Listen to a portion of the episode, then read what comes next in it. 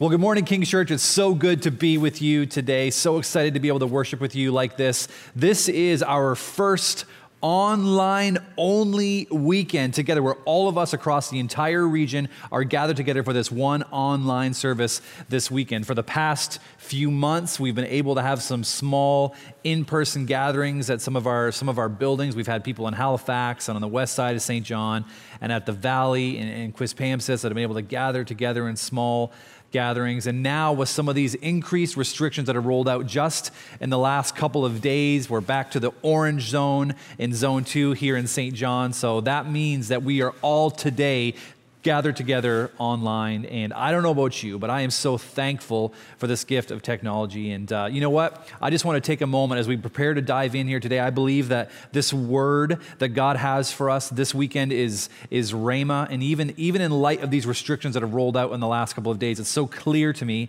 that God has been lining this up and that He has been speaking to me this week as I prepared to deliver this to you. And it's exactly what I believe that we need this weekend. And God is going to accomplish that in our hearts and lives if we'll let Him. If you'll lean in, you'll give Him a chance. But I just want to say, for those of us right now that are feeling discouraged, for those of us that are feeling weary, for those of us that are feeling downtrodden, that it feels like we're taking a couple of steps back and we're not kind of sure how we're going to manage this second wave of restrictions and the fall wave and all of that, I just want to speak the hope and the peace of Jesus over you today, church. Listen, we were not given a spirit of fear, but a spirit of power and a sound mind. Like this is who God is. This is who He's called us to be. Like we have nothing to fear. This too is going to pass. Like we're going to get back to normal someday. We're going to have lots of people in church again. And for right now, in this moment, this is what we are called to as a church and as a community. And you know what? Even before this was all rolled out this weekend,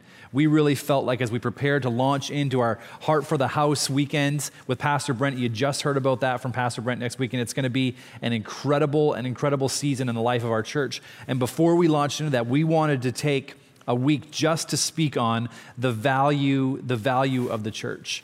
And I know that in this pandemic, like if there's one thing this pandemic has taught us, in the very beginning when we were restricted, and now as we're going through, not as bad, but a second wave of restrictions in this season, that the church has so much value in our life, doesn't it? And what the church brings to the table for us in our relationships and brings to us in our journey is something that just can't be substituted. And so today, that's what I want to preach to you about, is the church and the value of the church in our lives. And it's always been interesting for me, this journey of being a part of a church, because I'm a pastor, okay? So there are some groups, when I'm out and about with someone and they ask me what I do for a living, I always wait for that question to come because I know where that's going to lead. And in some groups, they ask me what I do for a living and I say, I'm a pastor, I work at a church. And for some people, they absolutely light up and I can see it, and they lean in and they get excited and they say, oh man, that's amazing. I'm a part of this church, or I'm a part of this family. And it's been so amazing what God's done in my life. And I'm so thankful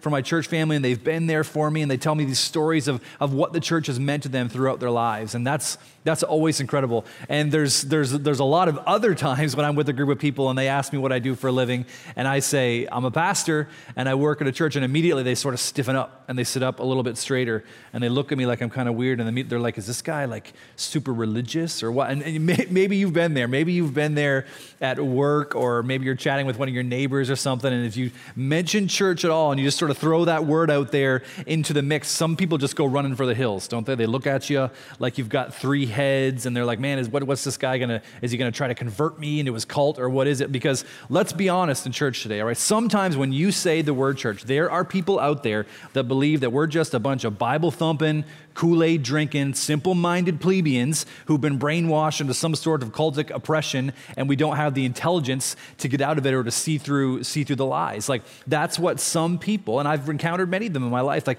that's what they genuinely believe about the church, that we're just a bunch of misguided people believing in fairy tales and grasping at straws, trying to find some sense of hope or validation in our lives. And maybe that's you. Maybe you're watching this weekend in light of everything that's going on on in our world right now. And maybe you just tuned in just out of curiosity, and maybe that's kind of the side of the fence that you fall on. Maybe you've seen too many celebrity pastors in your lifetime. Maybe you've seen too many televangelists that are selling their prayer hankies to old ladies and taking advantage of them, and you've been turned off and you've been turned away by some of the people in the church. Listen, as much as I love the church, and today I'm going to make a case for the church and why I give my life to it and why I think you should too. But let me start by saying, is the church perfect? Absolutely not. Are there people within the church who give the church a bad name? Absolutely. And you know what? I never expect the church to be perfect, because the church is made up of people, and people are not perfect. All right, we say that all the time. The church is not a place, a church is people. People are not perfect, people are messy. I'm not perfect, I'm messy, but God chooses to love me and work through me anyway. You know, there's an old quote by Brennan Manning from DC Talk, all my DC Talk friends from back in the day, and Brennan Manning said this. He said, "The greatest single cause of atheism in the world is Christians who acknowledge Jesus with their lips and then go out and deny him by their lifestyle." That's what an unbelieving world simply finds unbelievable, that Christians who don't live up to what they say that they believe. This turns people off. And you know what?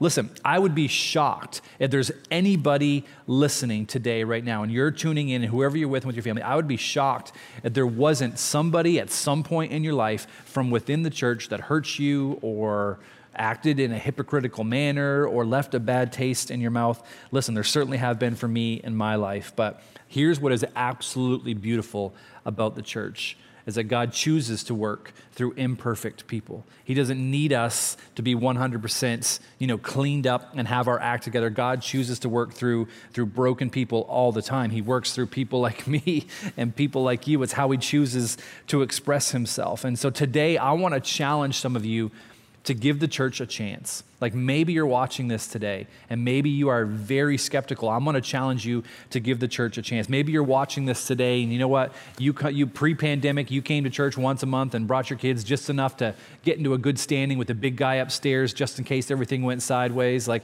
maybe for you, you're open to church, but it's never really been the primary investment of your life. Today, I'm going to challenge you to make it the primary investment of your life. For some of us, I know I'm preaching to the choir here today, that you're like, I love the church and I'm all in. And today, I just want to remind you, maybe you're discouraged, maybe you're worried, maybe you're a little fearful with what's going on in our world right now, and remind you of the hope that we have in Jesus. I believe that being a part of the church, following Jesus and joining his family, being a child of God, is actually the most intelligent and factually informed decision that we can make. Today, I want to just make a case that the church is not only for simple-minded plebeians, all right? Although they are welcome just like everybody else, because that's who the church is. We love people. We accept people for who they are. And I want to just challenge us today to make the church the primary investment of our lives. The church is the most powerful, eternal institution that we will ever have this side of heaven. And you know why? I believe it's because the church is a conduit between heaven and earth. Our mission statement here at King's Church and our vision is that on earth as in heaven, we want to see the kingdom of heaven lived out here on earth in the here and the now in our day. And what's beautiful about being a part of the church is that we actually sort of are almost like a lightning rod that brings heaven down to earth, the same way that a lightning rod sort of charges the environment around it and allows for this amazing display of power to fall in a bolt of lightning. I see the church in that way, that we're like a lightning rod for the kingdom of heaven to come down and to invade. And you know what, as freaky and as uncertain and as unstable as our lives here on this side of heaven on earth can get from time to time, the church and being a part of a church and following Jesus lines us up with a much more realistic and hope-filled outlook on life. So it doesn't matter how many restrictions are put in place. It doesn't matter if I can go to a physical building or not. What matters is that God has called me to something incredible and has spoken hope and purpose over my life. So we've been in this Revelation series for just the last couple of weeks here, and I want to highlight from Revelation chapter 7. Pastor Brent 2 weeks ago and Pastor Seth just last week were on Revelation chapter 7, and I want to take us back there, Revelation chapter 7, verse 9, just to get a quick picture of what I believe the church looks like. This is from the Apostle John. So check this out. Revelation chapter 7, verses 9 to 10 say this. After I looked, And there before me was a great multitude that no one could count, from every nation, tribe, people, and language, standing before the throne and before the Lamb. And they were wearing white robes, and they were holding palm branches in their hands.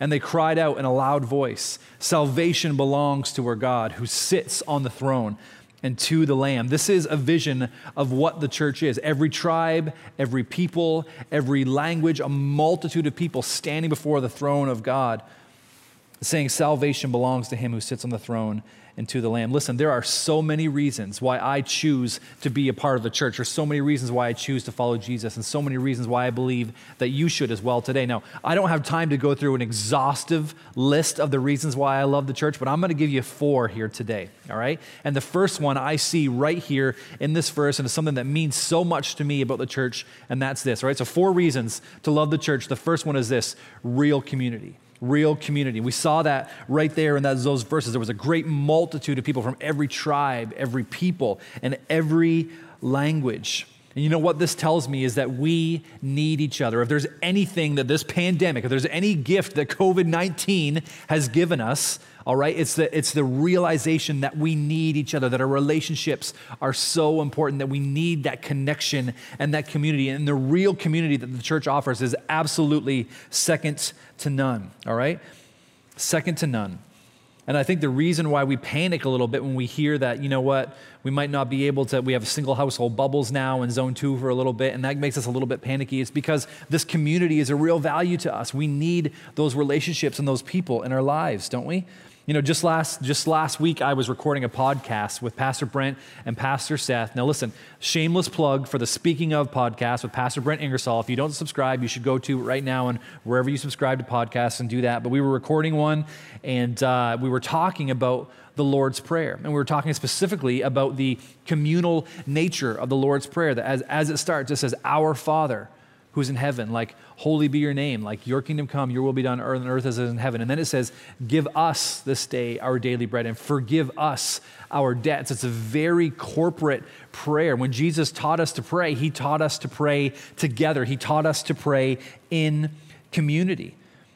And it's like this, there's a unique image of God that we can only capture and that we can only quantify when we're in community. God created us in his image, and he stamped his image on each of us. So it's almost to me like every person that I meet and every person that I encounter is a piece of this jigsaw puzzle that fills in the blanks for me on the nature of God and who God is. Every relationship I have is an opportunity to understand and know God more. Isn't that wild? Isn't that beautiful when we really stop and think about it? This real community thing matters, guys. And listen, can you find community outside of a church? I know that's what some of you are thinking right now. And yes, you absolutely can. Some people find it in a golf course. Some people find it at a book club. Like, there's all kinds of different places that you can find community. But there is something that is incredibly special about the church.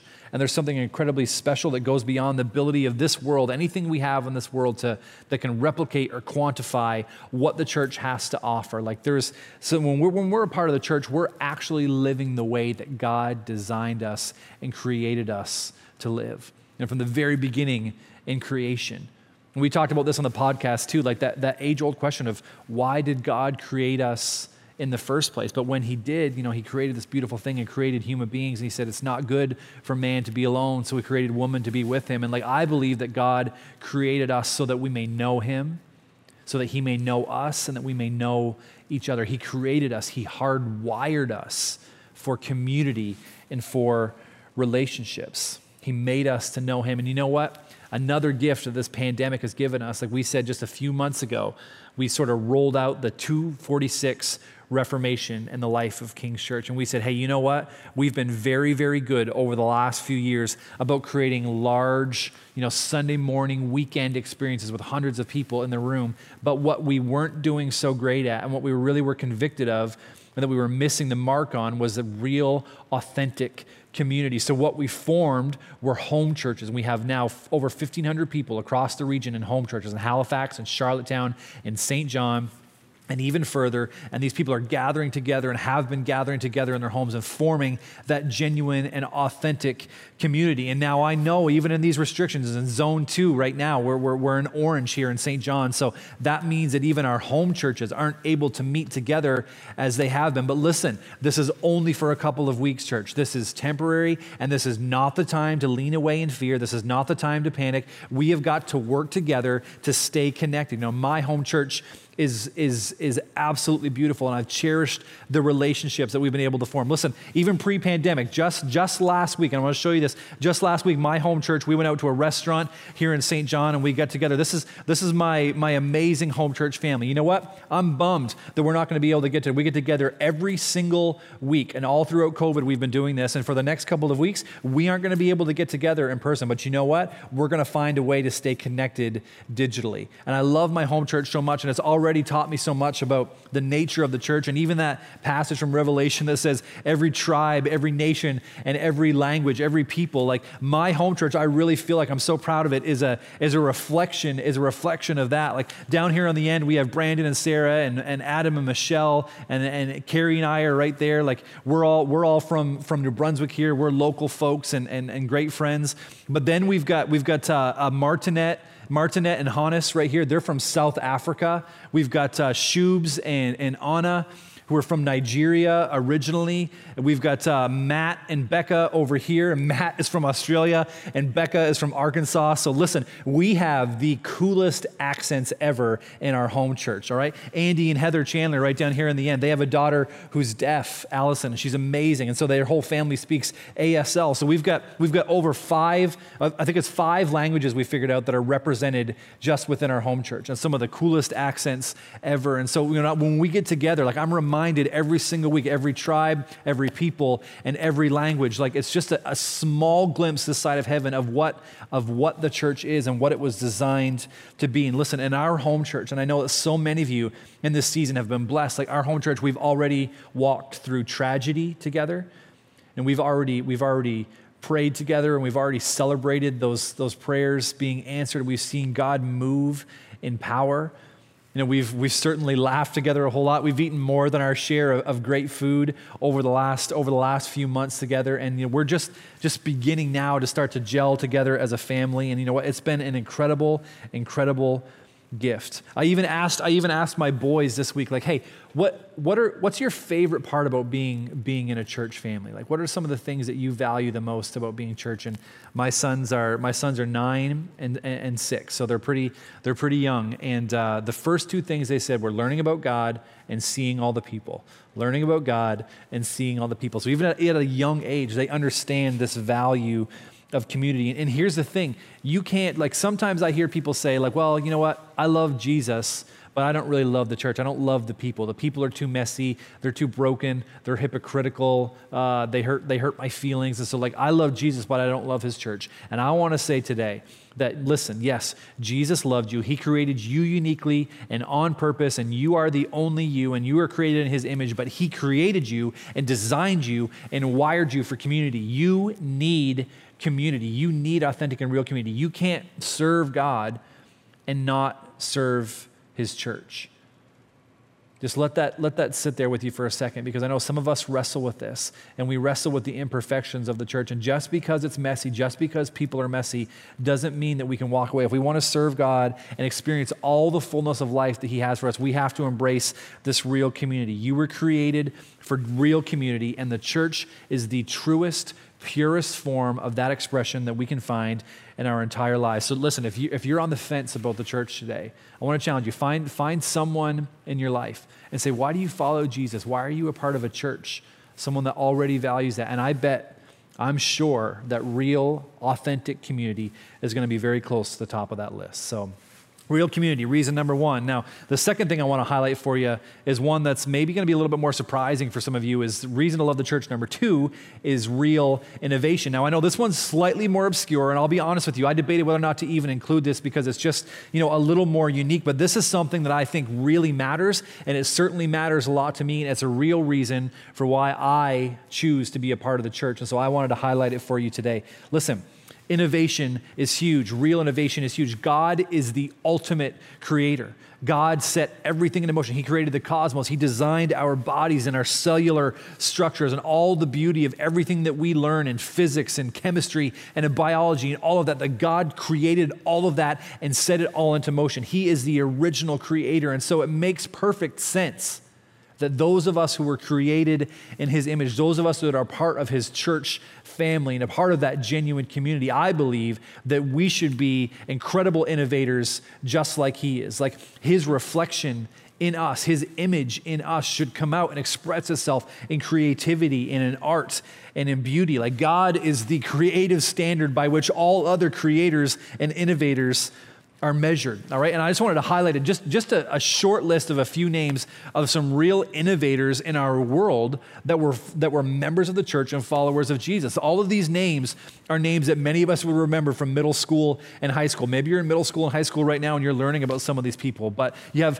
Copernicus here, all right? These are scientific minds of the age. Copernicus was the guy who they called him the father of modern astronomy. He formulated the heliocentric theory that the universe didn't revolve around the earth, but it actually revolved around the sun. And at the time, that was a very unpopular theory, but since then, we've discovered that to be true, and now we accept that as absolute 100% fact. The father of modern astronomy. Now we have Galileo, who sort of like came along a few years later, and he proved that theory. He's the father of modern science, we call him. He used his telescope to discover all sorts of amazing things about the universe. He further proved Copernicus's theory about the heliocentric nature of the universe. We have our friend Isaac Newton, who everybody would knows and loves. Like he's the guy who came up with the theory of gravity. He came up with the laws of motion. They call him the father of modern physics.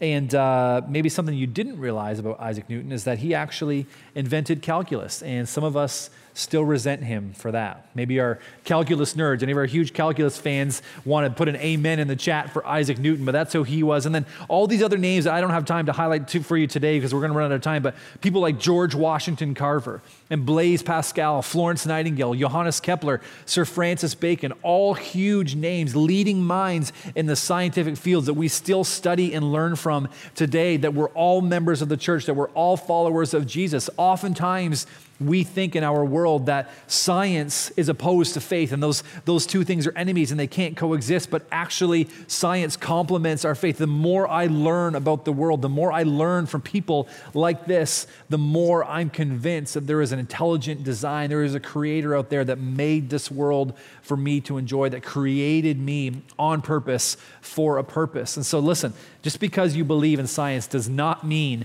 that you can't believe in faith. In fact, the opposite is true. Everything science tells me points to intelligent design. It points to a God who loves us and wants the best for us. God blesses his people with wisdom and understanding and creativity so that we can express that in our world, so that we can use that to bless our world and bless the people around us. 1 Corinthians chapter 12 talks about the church being a body of different parts that has different skills and different gifts. Listen what the Apostle Paul says, just as a body, though one has many parts, but all its many parts form one body, so it is with Christ. For we were all baptized by one Spirit, so as to form one body, whether Jews or Gentiles, slave or free, and we were all given the one Spirit to drink.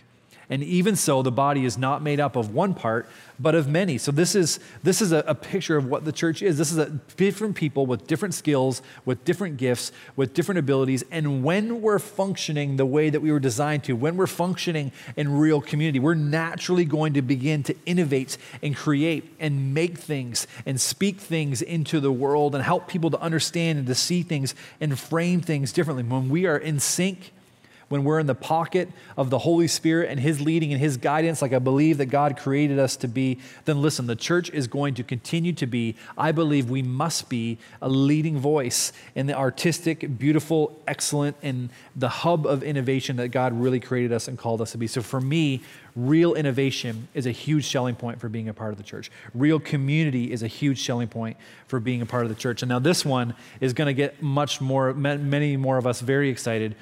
Oh, I might have missed that next point there. There it is. The reason to love, there's one slide missing here maybe. There we go. Sorry about that, guys. Technical difficulties. Reason number three to love the church is this: real power. Reason number three to love the church is real power. Now, this one, like I said, is exciting for many of us. Look at Revelation chapter 7 again right here in verse 11. It says, all the angels were standing around the throne and around the elders and the four living creatures, and they fell down. Like, picture these heavenly creatures just falling down on their faces before their throne, and they worship God, saying, Amen, praise and glory, and wisdom, and thanks, and honor, and power, and strength be to our God forever and ever and ever. Amen. Like, just picture that in your mind's eye for a second. These amazing heavenly creatures, like powerful creatures in their own right, just falling on their faces before the throne, saying praise and glory, wisdom and thanks and honor, power and strength to God forever. Listen, I love the church.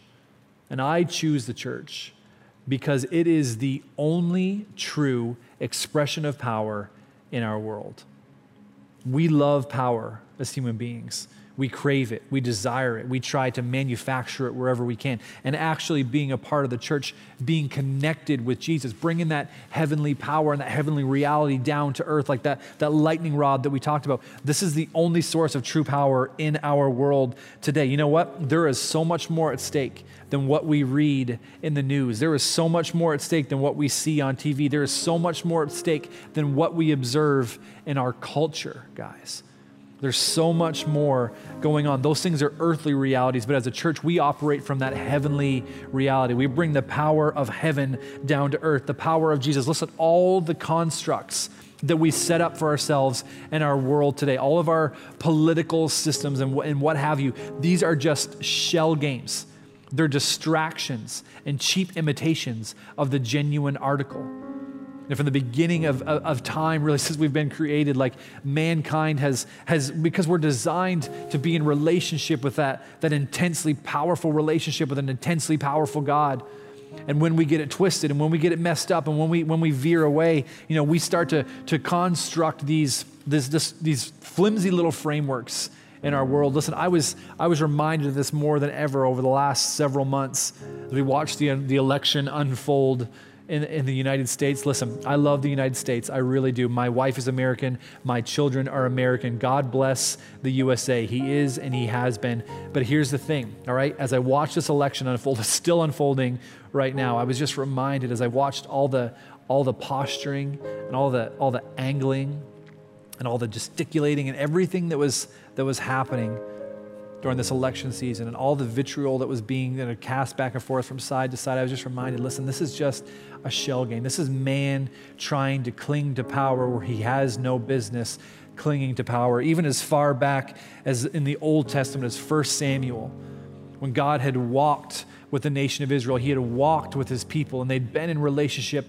together and they'd seen his power fall and they followed a pillar of cloud by day and a pillar of fire by night. They had no need. God met every single need that they had. But at one point in history, they began to look around at the nations around them and they saw, well, they have a king. They have political systems. They have governments. We need that too. And they told the prophet Samuel, like, tell God that we need a king. And God told Samuel, listen, if this is what the people want, I will give them what they ask, but I never created you to need a king. You're created to need a king, but the king is me. Like, the king on the throne, King Jesus, is who we live our lives for. He's the only source of true power. Israel got it twisted, and they brought in a king, and ever since, all human beings all throughout history, we've been trying to create power and to give power to some sort of earthly construct and some earthly person, and it just falls short every single time. Like, no one can fill us with the hope of Jesus. No one can come alongside us and provide for us and lead us like Jesus can. He loves you, church. Like, he created you. He created you the way you are for a reason, and he has such a purpose and a plan for your life. And I want to just ask you that question today. Like, what do you think happens when this life is over? Like, if the power that you're clinging to and you're searching for is available to you here on the earth right now, and you think you can find that sort of outlet somewhere in your life, and you can create a a path for yourself. Like, what do you think happens when this life is over? Like, is this it? Do you live this life to the best of your ability and then you're done and you just disappear forever? Or is there more? Because I can't accept that this is it. I can't accept that we're just sort of a flash in the pan and a one and done kind of life. Like, the entire book of Revelation is pointing to a time when we're going to cease having to try to cling to false powers.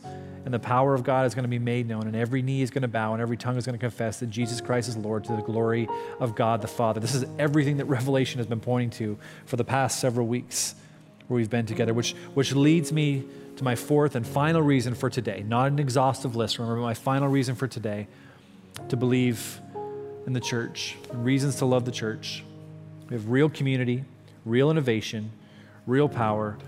And the final one I want to leave us with this today, and I think it's just so appropriate, is real hope. Real hope. This is my personal favorite.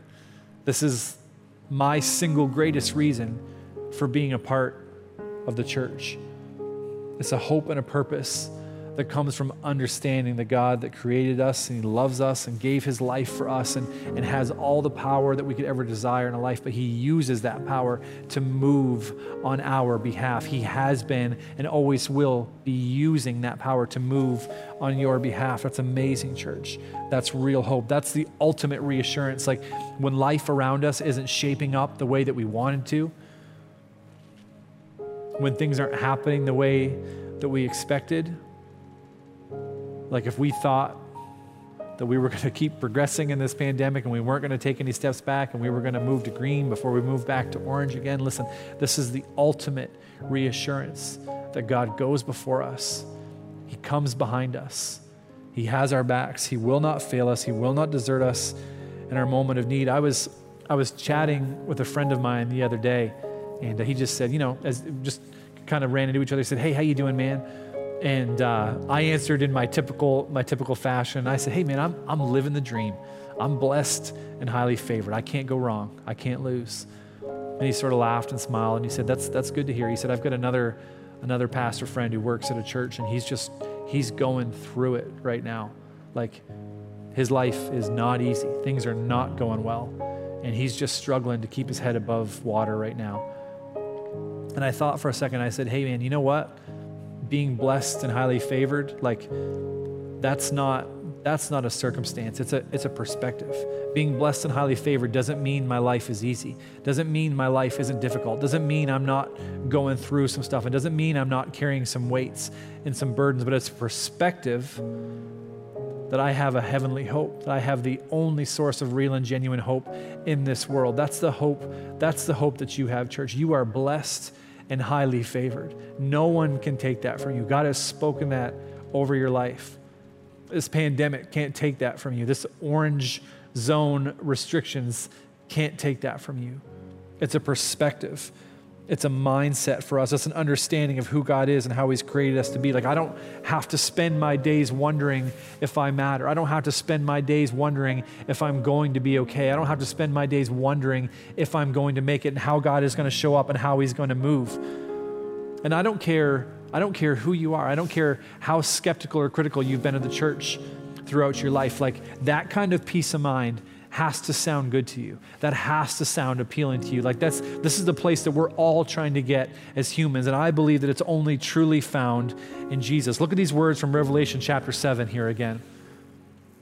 It says, "Therefore, they're before the throne of God, and they serve Him day and night in His temple. And He who sits on the throne," just receive these words today, church. This is so incredibly timely for us right now. "He who sits on the throne will shelter them with His presence." So much beauty here. "Never again will they hunger. Never again will they thirst. The sun will not beat down on them, nor any scorching heat. For the Lamb at the center of the throne will be their shepherd. He will lead them. He will lead them to springs of living water. And God will wipe away every tear from their eyes. The sun will no longer beat down on them." A pandemic will no longer afflict them. No tear falls from your eyes, church, that goes unnoticed, that God does not see, that does not matter to him. I don't care where you stand with the church right now. I don't care where you stand with God right now. Like, this is his invitation to you, to allow him to shelter you in his presence, to cover you with his power, to fight on your behalf. You need only ask for it. You need only accept it. You need only to reach out and to believe in what God has already done for you. Listen, this kind of real hope, I don't know how people make it without it. Like, even I walked through my family this week. My uncle had a heart attack and just had open heart surgery a couple of days ago. And like watching my family walk through that, but always having this perspective that God is good and that he loves them. I don't know how they'd make it through without it. Like even right now at this moment, one of our pastors here, Pastor Don Ingersoll, and his wife, he's been in the hospital with his wife, Janet. She's still there right now, and she's just having a battle, and the doctors aren't quite sure what's going on, and it's so discouraging. This family has been through the ringer. Just a couple of years ago, Don and Janet lost their daughter, Lindsay. Like something, a journey parents should never have to take, and enduring that kind of heartbreak. And now they've got these questions about Janet's health in the middle of a pandemic, but yet like I speak to them and I speak to Don, and he comes in and he leads his ministries and he still encourages people. And is it hard? Yeah, absolutely. Is it gut-wrenching, disappointing, and frustrating? Absolutely. But I see the hope that he has in Jesus. I see the hope that he has in Jesus, and it changes everything. I've walked through unspeakable tragedy with families who didn't have that hope, and it's a game changer. You need the real, authentic hope that comes from being a part of the church, that comes from walking closely with Jesus. So just as we wrap up today, I want to just leave you with that question. Where is your hope? Where is your hope today? Is it in a political system? Is it in a person? Is it in you? Is it in yourself? Is it the name that you can build for yourself? And I want to just challenge you and invite you today. Why not place your hope in Jesus? What's stopping you right now? What do you have to lose? Is it because somebody hurt your feelings and somebody left a bad taste in your mouth about the church? Listen, people are messy. People are broken. God is not. God loves you. He is for you. He invites you to come into his family. Just look at this today. I want to just leave you with this. Hebrews chapter 4. I love this passage, and I think this is what we need to carry with us over the next couple of weeks. Hebrews chapter 4 says, "Therefore, since we have a great high priest who has ascended into heaven, Jesus, Son of God, let us hold firmly to the faith that we profess. For we do not have a high priest who is unable to empathize with our weakness, but we have one who has been tempted in every way, just as we are, yet he did not sin. So let us then approach God's throne of grace with confidence." We have a sympathetic great high priest, church. We can approach God's throne of grace with confidence so that we may receive mercy and find grace to help us in our time of need. If you're in need today, you have a sympathetic great high priest who has walked in your shoes, who knows exactly what you're going through. He knows the fears and the trembling of your heart. And he looks at you and he says, "Bring it to me. Allow me to shelter you in my presence. Let me to wipe every tear from your eyes. I want to lead you to springs of living water." This is what he has spoken over you, church. Never again will they hunger. Never again will they thirst. Never again will they endure a pandemic. Never again will they endure a virus. Never again will they lose someone. Never again will they have that horrible diagnosis. Never again will they spend time in a hospital. Every tear that falls from your eyes does not go unnoticed by the King. And maybe today, I want to just pray for us together here today and pray encouragement and uplifting of us as a church family today. And maybe some of you today want to pray for the very first time and say, "Jesus, I want to be a part of your church. I want to follow you. I want to experience the salvation and the power that is available to me only through you. Like, I believe that. Maybe I've been on the fence for a while, and today I'm taking that step. And I want to invite you to pray this prayer with us. And we'll be praying right along with you all over the region right now. If you're already a member of the church, then you pray along for the people that need to make this decision today. Father, we love you.